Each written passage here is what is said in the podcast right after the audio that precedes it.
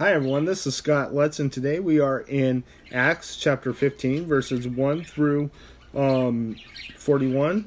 The council at Jerusalem is the first title of the scripture, so let's go ahead and read the scripture.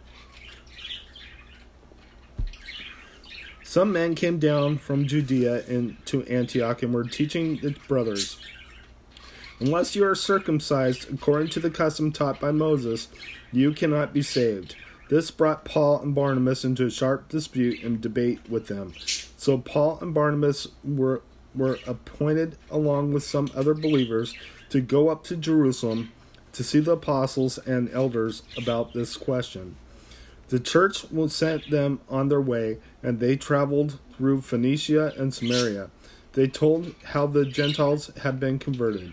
This news made all the brothers very glad. When they came to Jerusalem, they were welcomed by the church and the apostles and elders, to whom they reported everything God had done through them. Then some of the believers who belonged to the party of the Pharisees stood up and said, The Gentiles must be circumcised and required to obey the law of Moses. The apostles and elders met to consider this question. After much discussion, Peter got up and addressed them Brothers, you know that some time ago God made a choice among you that the Gentiles might hear from my lips the message of the God of the gospel and believe. God, who knows the heart, showed the that he accepted them by giving the Holy Spirit to them, just as he did so, did us. He made no distinction between us and them, for he purified their hearts by faith. Now then, why do you try to test God by putting on their, the necks of the disciples a yoke that neither we nor our fathers have been able to bear? No, we believe it is through the grace of the Lord Jesus Christ that we are saved, just as they are. The whole assembly became silent as they listened to Barnabas and Paul telling about the miraculous signs and wonders God had done among the Gentiles through them. When they finished, James spoke up. Brothers, listen to me. Simon has described to us how God at first showed his concern by taking them from taking from the Gentiles a people for himself. The words of the prophets are in agreement with the, this, and it, is written. After this, I will return and rebuild David's fallen tent. It, its ruins I will rebuild and I will restore it. The remnant of men may seek the Lord, and all the Gentiles who bear my name. Say the Lord who does these things that have been known for ages.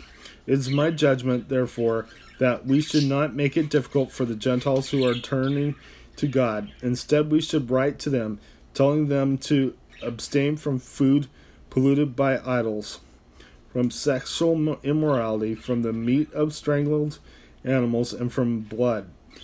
For Moses had been preaching preached in every city from the earliest times, and it is writ, read in the synagogue on every Sabbath.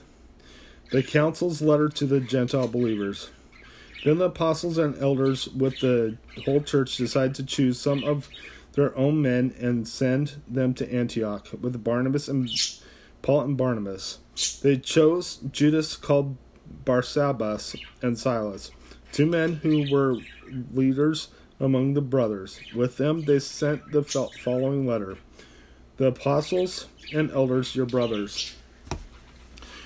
To the Gentiles, believers in Antioch, Syria, and Cilicia. Greetings. We have heard that some went out from us without our authorization and dis- disturbed you you disturbed you, troubling your minds by what they said.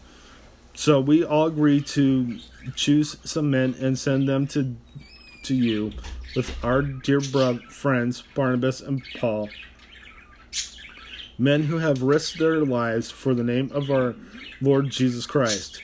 Therefore, we are sending Judas and Silas to confirm by word of mouth that what we are writing it seemed good to the Holy Spirit and to us not to burden you with anything beyond the following requirements. You are to be abstain from food sacrificed to idols, from blood, from the meat of strangled animals, and from sexual immorality. You will do well to avoid these things. Farewell. The men were sent off and went down to Antioch, where they gathered the church together and delivered the letter. The people read it and were glad for its encouraging message.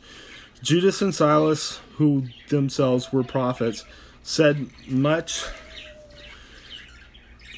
said much to encourage strengthen the brothers. After spending some some time there, they went they were sent off by the brothers with the blessing of peace to return to those who had sent them. But Paul and Silas remained in Antioch, where they and their other and many others taught and preached the word of the Lord. Disagreement between Paul and Barnabas.